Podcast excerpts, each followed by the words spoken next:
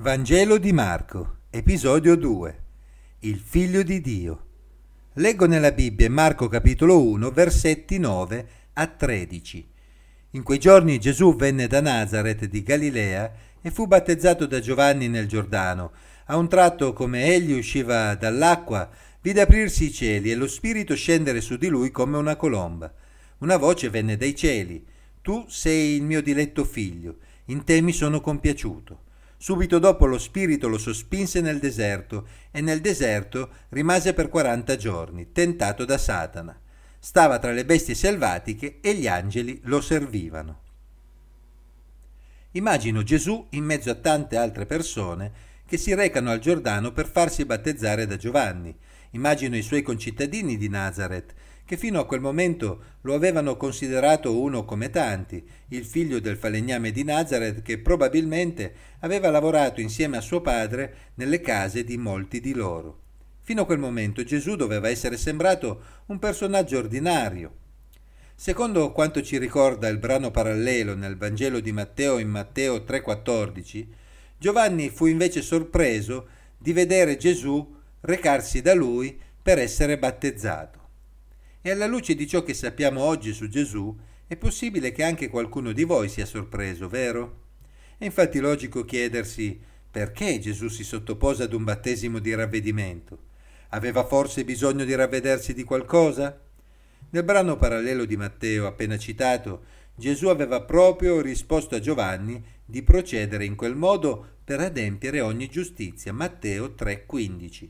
Se consideriamo bene ciò che Gesù avrebbe fatto sulla croce pochi anni dopo, comprendiamo facilmente a cosa si riferisse Gesù. Tutta la sua missione consisteva infatti nell'adempiere la giustizia di Dio, immedesimandosi pienamente nell'uomo e in particolare nel suo popolo Israele. Gesù sarebbe infatti potuto morire sulla croce al posto di ognuno di noi, perché pur essendo Dio era venuto in questo mondo come un uomo, sulla croce egli poteva quindi rappresentare a pieno titolo tutta la razza umana. Egli pagò quindi per i nostri peccati senza aver peccato. Sembra allora così strano che anche nel battesimo egli si sia immedesimato totalmente con l'uomo, sottoponendosi ad un battesimo di ravvedimento senza aver bisogno di ravvedersi di nulla? Aveva assolutamente senso che la sua missione entrasse nel vivo proprio immedesimandosi con il suo popolo in quanto come Messia rappresentava tutto il popolo davanti a Dio. Così Gesù si sottopose al battesimo come re rappresentante del popolo. Fino a quel momento probabilmente le persone intorno a lui avevano a malapena notato quell'uomo che veniva dalla Galilea, da quella cittadina di secondo piano chiamata Nazareth, dalla quale nessuno si aspettava nulla di rilevante, si veda Giovanni 1,46 ma quella voce dal cielo aveva confermato che Gesù era proprio il figlio di Dio, richiamando ancora il Salmo 2, il Cristo che il popolo aspettava, e lo Spirito Santo era venuto su di lui confermando che Gesù era stato scelto in modo particolare per quella missione. Certo, bisogna ammettere che l'uso dell'espressione figlio di Dio non è sufficiente per affermare la divinità di Gesù. Infatti nella Bibbia a volte gli angeli sono chiamati figli di Dio, in Giobbe 1.6, o anche gli stessi credenti, ad esempio in 1 Giovanni 3.1. Tale espressione poteva quindi riferirsi anche ad una semplice creatura di Dio, e in particolare al Messia re di Israele, si vede al Salmo 2, come un semplice uomo. Tuttavia, leggendo i Vangeli ci si rende conto del fatto che la divinità di Gesù emerge in modo chiaro dal suo insegnamento e dalla sua opera, al punto che anche gli avversari di Gesù lo accusarono di farsi Dio. Giovanni 10:33. Inoltre, proprio alla fine di questo Vangelo sarà addirittura un gentile, il centurione che aveva appena assistito alla morte di Gesù, ad appellarlo con il termine figlio di Dio, in Marco 15 versetti 37 e 39 non riferendosi tanto al suo essere Messia di Israele, tema estraneo ad un centurione romano, ma proprio al modo particolare in cui Gesù era aspirato e agli eventi soprannaturali che avevano accompagnato la morte di Gesù, facendogli evidentemente credere di trovarsi davanti a qualcosa che andava oltre l'umano. Leggendo il libro degli Atti ci si rende poi conto del fatto che i discepoli di Gesù confermarono la sua divinità, rivolgendosi direttamente a lui in preghiera, Atti 7:59, e invocandolo anche per compiere miracoli, Atti 3:6. Se non avessero considerato Gesù come Dio, essendo ebrei essi non lo avrebbero mai invocato in quel modo, perché sarebbe stata una bestemmia ai loro occhi.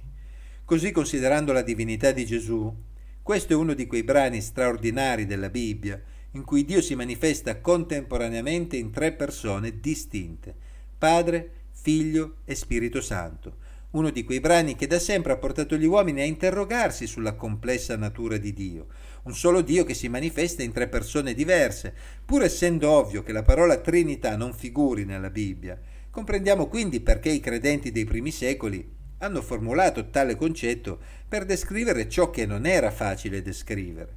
D'altra parte, anche leggendo l'Antico Testamento ci si rende conto di come, pur essendo presentato un unico Dio, ci sono diversi brani in cui Dio si manifesta in forma visibile senza che ciò gli impedisca di mantenere le sue caratteristiche di onnipresenza e onniscienza.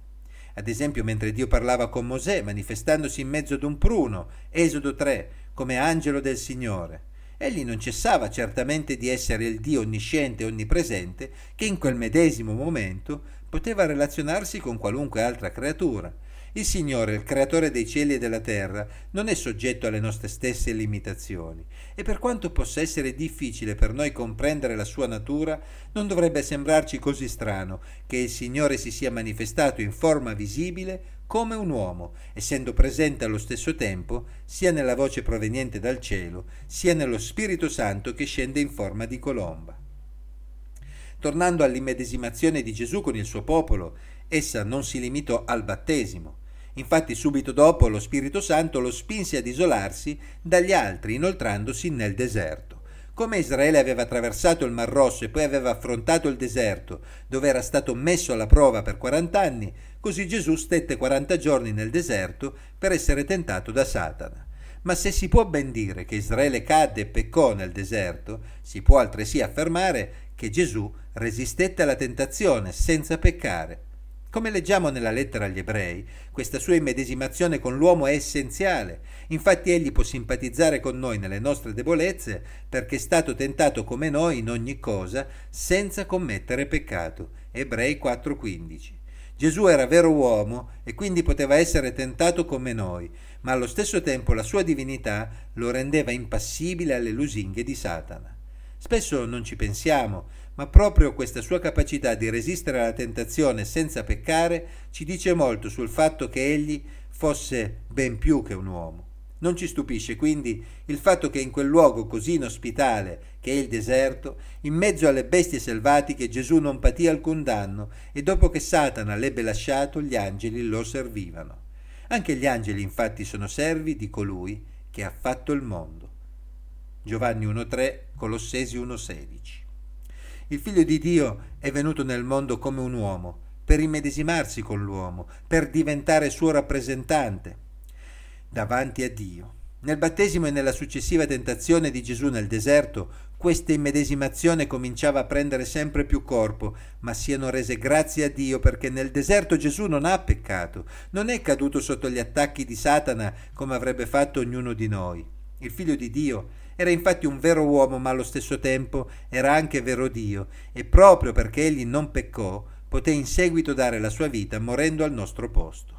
Ogni peccatore, morendo, patisce infatti la giusta condanna per il proprio peccato, ma il Figlio di Dio Gesù Cristo, non avendo peccato, morì per i nostri peccati, non per i suoi, e in seguito risuscitò, perché la morte non aveva nessun diritto di trattenerlo.